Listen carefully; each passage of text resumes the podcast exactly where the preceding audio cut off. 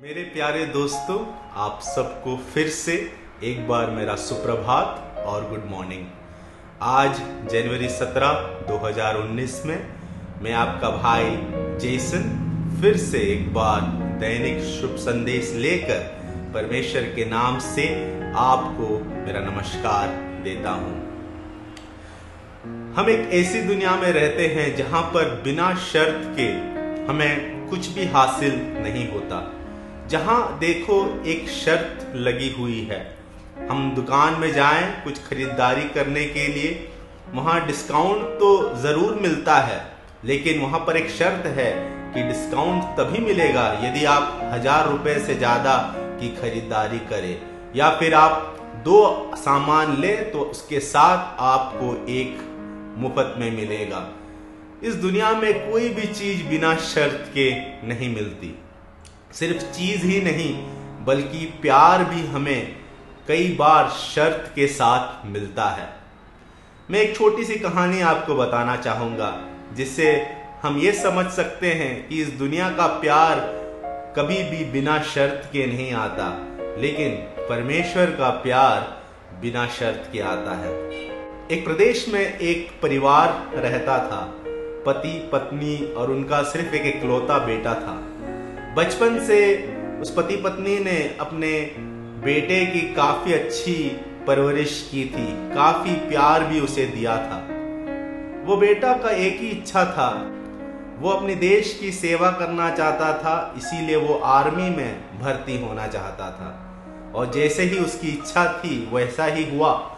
वो उस देश की सेना का एक बहुत ही अच्छा सैनिक बना। लेकिन उस समय एक युद्ध का समय था। और उसे युद्ध क्षेत्र में जाना पड़ा अपने देश के लिए, युद्ध लड़ने के लिए। उसके माता पिता ने उसे बहुत प्यार से विदा किया, प्रार्थना के साथ विदा किया। जब युद्ध खत्म होने को था, तभी वो बेटे ने अपने माता पिता को फ़ोन किया और फ़ोन में बेटे ने अपने माता पिता से कहा मम्मी पापा युद्ध खत्म हो गया है मैं वापस आ रहा हूँ। ये सुनकर वो माता पिता काफ़ी खुश हो गए। उन्होंने कहा, बेटा, तू जल्दी आ जा, हम कब से तेरा इंतज़ार कर रहे हैं? तू आएगा, हम मिलकर समय व्यतीत करेंगे। तभी उस बेटे ने कहा कि, मम्मी पापा, एक और चीज़ आपसे पूछनी थी। मेरे साथ एक दोस्त भी आ रहा है। क्या वो हमारे साथ रह सकता है? तो मम्मी पापा ने कहा हाँ हाँ क्यों नहीं? तुम्हारा दोस्त तो हमारे बेटे के समान है। तू उसे लेके आ जा, हम साथ में रहेंगे। तब उस बेटे ने कहा, लेकिन मम्मी, पापा, ये जो मेरा दोस्त है, वो युद्ध में बॉम्ब फटने के कारण उसकी एक हाथ और एक पैर नष्ट हो गए हैं। वो अपंग हो गया है, वो बिना कोई मदद के चल भी नहीं सकता, खा भी नहीं सकता वो कुछ नहीं कर सकता बिना मदद के। क्या आप उसे देख पाएँगे? तो उसके मम्मी पापा ने कहा हाँ हाँ क्यों नहीं? वो तेरे साथ आ रहा है कुछ समय के लिए, हम उसे देख लेंगे। तो बेटे ने कहा, कुछ समय के लिए नहीं, मम्मी पापा, उसका कोई भी नहीं है। उसका सिर्फ़ मैं ही हूँ, मैं ही एक दोस्त हूँ। हमें पूरी ज़िंदगी उसका साथ देना होगा, उसकी देखभाल करनी होगी। ये सुनकर उसके मम्मी पापा थोड़े चौक गए। उन्होंने कहा, बेटा, ये तो क्या कह रहा है? हम तो पहले ही बूढ़े हो गए हैं। हमारा और भी बहुत सारी ज़रूरतें हैं। हम किस तरह इसको देख पाएँगे? इसे देखने के लिए हमें बहुत कुछ बलिदान करना होगा। हमें काफ़ी कष्ट उठाना होगा। तू एक काम कर, उसे तू कहीं और छोड़ दे। अपनी चीज़ खुद देख लेगा। तू चिंता मत कर, तू बस अकेले आ जा। ये सुनकर वो बेटा निराश हो गया और उसने फ़ोन को रख दिया। उसके बाद उसका कोई फ़ोन नहीं आया, उसकी कोई खबर नहीं आई। लेकिन तभी एक फ़ोन की घंटी बजी और उस माता पिता ने फ़ोन को उठाया।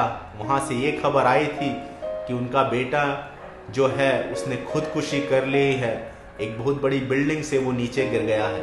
ये सुनकर वे काफ़ी दुखी हो गए और रोते रोते वो जल्द ही उस जगह पे गए जहाँ पर उनके बेटे ने खुदकुशी की थी। लेकिन जब उन्होंने जाकर वो मृत शरीर को देखा तो वो बहुत ही रो पड़े, क्योंकि उन्होंने ये जाना कि उनके बेटे का एक हाथ और एक पैर नष्ट हो चुका था।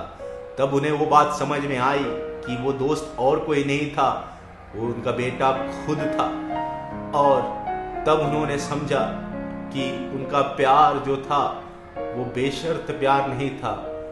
उनके उस खुदगर्ज प्यार के कारण उन्होंने अपने बेटे को खो दिया। यही प्यार दुनिया का प्यार होता है। कई बार शर्त लगती है। बिना शर्त कोई हमसे प्यार नहीं करता। यदि हम गलती करते हैं, लोग उस गलती को लेकर हमें सालों साल कोसते हैं। लेकिन आज मैं यह शुभ संदेश देना चाहता हूँ कि एक परमेश्वर है। जिसने हमसे ऐसा प्यार किया है, वो बेशर्त प्यार है। और वही बिना शर्त का प्यार था जिसने उस परमेश्वर पिता को विवश किया कि वो अपने इकलौते पुत्र यीशु मसीह को इस धरती पे भेजे, ताकि वो पापों के लिए मारा जाए। और जो कोई भी उस यीशु मसीह पे विश्वास करेगा, वो अनंत प्यार को वो पाएगा। यीशु मसीह ने हमसे बेशर्त प्यार किया है। और वो आज हमें वो निमंत्रण देता है कि हम चाहे कैसे भी हो, वो बिना शर्त हमसे प्यार करना चाहता है। वो चाहता है कि हम परमेश्वर के बच्चे बनकर रहे। दुनिया हमें ठुकरा देगी, लेकिन परमेश्वर का प्यार हमें नहीं ठुकराएगा। ये शुभ संदेश आप जान लीजिए कि परमेश्वर हमसे इसीलिए नहीं प्यार करता कि हम प्यारे हैं। वो हमसे इसीलिए प्यार करता है क्योंकि परमेश्वर खुद प्यार है। इस दुनिया के प्यार में काफ़ी खोट है। इस दुनिया का प्यार खोटे सिक्कों को फेंक देता है, लेकिन परमेश्वर का प्यार खोटे सिक्कों को चुनता है और उसे नया बना देता है। मैं आज ये प्रार्थना करता हूँ कि यदि हम में से कोई उस जगह पे है जहाँ पे हमें वो सच्चा प्यार नहीं मिला है तो हम अपनी खोज दुनिया में बंद करें। और उस परमेश्वर की ओर देखें जिसने हमसे प्यार किया है। आइए, क्यों ना हम कुछ समय प्रार्थना में जाएँगे।